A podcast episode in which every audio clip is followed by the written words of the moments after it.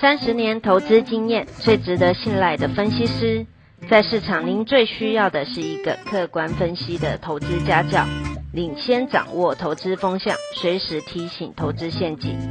亲爱的粉丝朋友们，一定要记得要按订阅，并且开启小铃铛，才不会漏掉蔡总每一天对盘市精辟的解析哦。各位粉丝朋友，大家好，我是蔡章，现在是礼拜二盘后的分析。今天盘中一度跌了一百八十点，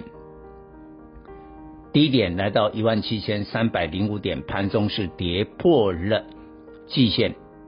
一万七千三百一十三。到底发生什么事？本来大家认为盘中的急杀。应该是外资的卖压，但是收盘我们看了外资的卖超金额六十四亿，没卖那么多，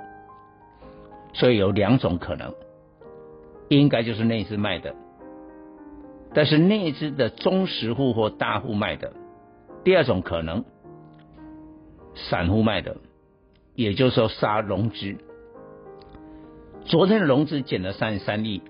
当然，我现在正在录音解盘的时候，还不知道今天融资的一个结果。啊，大家可以在晚上的时候看一下。假如今天的融资大减了五十以上，那就是第二种可能，原来是散户杀的。这样的话，明天礼拜三反弹的几率就很高。但是万一是第一种的呢？是内资的中实户呢？大户卖压呢？我们也不排除这种可能，但是我们要首先跟各位分析，究竟现在台股本来一度反弹上了月线，但是呢这几天又跌回来，又回到了季线，到底利空是什么？第一个就是美国的联准会有可能收缩 QE。但是平心而论哦，这个利空是对所有的国际股市啊，比如说整个亚洲股市都有影响。但今天除了韩国以外，呃，其他的包括了日本呐、啊、大陆啦、香港都收红，但我们台股的跌幅是最大的，很显然未必是这个收缩 QE。第二个，Delta 病毒威胁了全球经济的一个成长，但是这个也不尽然。现在台湾到目前所有总体的经济都很好，那更不用讲个别股的半年报或者七月的营收也都很好，所以我认为应该是这个可能，就是原本计划到十二月三十一号的当冲降税到期之后不再延长，你不要看哦。这是二零一七年开始实施，当时指数只有八千多点，那现在是一万七，涨了多，涨了快一万点了，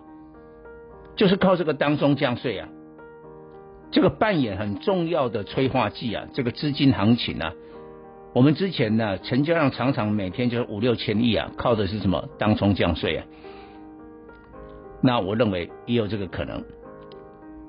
所以有一些中实户大户已经提前在出货了，否则我们很难解释。像二六零三的长隆海运啊，七月的营收啊四百五十八亿，我也分析过了，一个月大概 EPS 就四块，这么好的成绩，今天还是跌啊。或者今天中钢也跌啊，